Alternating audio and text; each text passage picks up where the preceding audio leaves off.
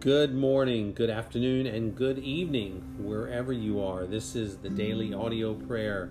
I am Sean Odenhall, having the honor of leading us in prayer today. Today, once again, we are reading through prayers from the Puritan book, The Valley of Vision. And today, celebrating in prayer that Christ is all Pray with me today. O lover to the uttermost, may I read the meltings of thy heart to me, in the manger of thy birth, in the garden of thy agony, in the cross of thy suffering, in the tomb of thy resurrection, and in the heaven of thy intercession. Bold in this thought, I defy my adversary, tread down his temptations resist his schemings, renounce the world, am valiant for truth. Deepen in me a sense of my holy relationship to you, as spiritual bridegroom, as Jehovah's fellow, as sinner's friend. I think of thy glory and my vileness, thy majesty and my meanness, thy beauty and my deformity thy purity and my filth, thy righteousness and my iniquity. Thou hast loved me everlastingly, unchangeably. May I love thee as I am loved. Thou hast given thyself for me. May I give myself to thee. Thou hast died for me. May I live to thee in every moment of my time, in every movement of my mind, in every pulse of my heart, may I never dally with the world and its allurements, but walk by thy side, listen to thy voice, be clothed with thy graces and adorned with thy righteousness. And as we continue in prayer from Colossians continuing on with this theme of Christ is all, the centrality of Christ. Colossians 1 15 through 20, as we pray through these verses. You are the image of the invisible God, the firstborn over all creation, because by you everything was created in heaven and on earth the visible and the invisible. Whether thrones or dominions, rulers or authorities, all things have been created through you and for you.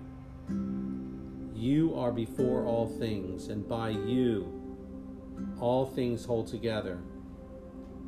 Lord Jesus, you are also the head of the body, your church are the beginning, the firstborn from the dead, so that you might come to have first place, the preeminence in everything. For God, your Father, was pleased to have all of his fullness dwell in you, and through you to reconcile everything to himself, by making peace through the blood of your cross, whether things on earth or things in heaven. Thank you, Lord, for allowing us to know you, to know and understand the centrality of Christ as we pray. In Jesus' name, amen. thank you for being here with me today as I have been reading through Ezekiel this week, the themes that have come out in one chapter today at the end of the verses after describing captivity and the reasons for captivity, the reasons for the the punishment and what God the Father has done has allowed to happen to his people kept repeating over and over again that you would know that I am Yahweh, that you would know. And he kept using the word know. And as we read in the New Testament, Paul said, That I may know him. So we have that truth that to know Christ is the most important thing. And even in the Old Testament, God wanted his people to know him. So as we pray and as we go through and pray through the scriptures and pray through these written prayers, may we understand and grasp more than anything else that the knowledge of the Holy One is the most important thing. From that, everything stems. So, thank you for being here. Have a blessed day. Bye bye.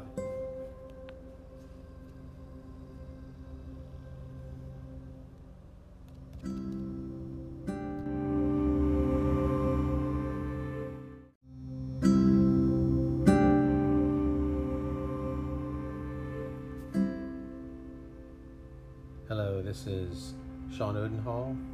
This is the daily audio prayer. Today we continue in the Valley of Vision book, Book of Puritan Prayers. Today, pray the prayer fullness in Christ. O God, Thou hast taught me that Christ has all fullness, and so all plenitude of the Spirit that all fullness I lack in myself is in him, for his people, not for himself alone. He, having perfect knowledge and grace and righteousness, to make me see, to make me righteous, and to give me fullness.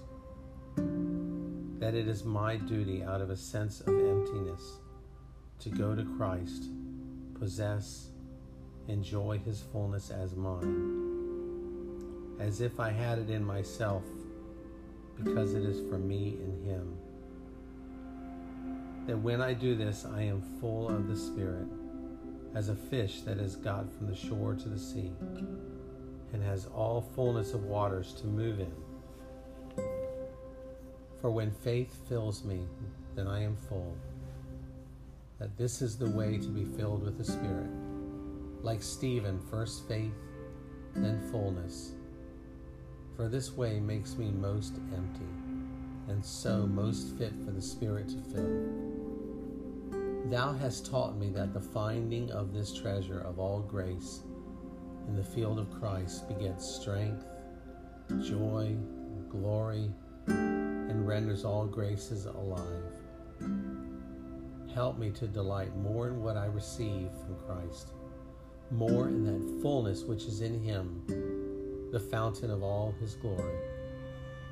Let me not think to receive the Spirit from him as a thing, apart from finding, drinking, being filled with him. To this end, O God, do thou establish me in Christ, settle me, give me a being there, assure me with certainty that all this is mine. For this only will fill my heart with joy and peace. Thank you for being here today on episode 15 of the Daily Audio Prayer. Have a blessed day.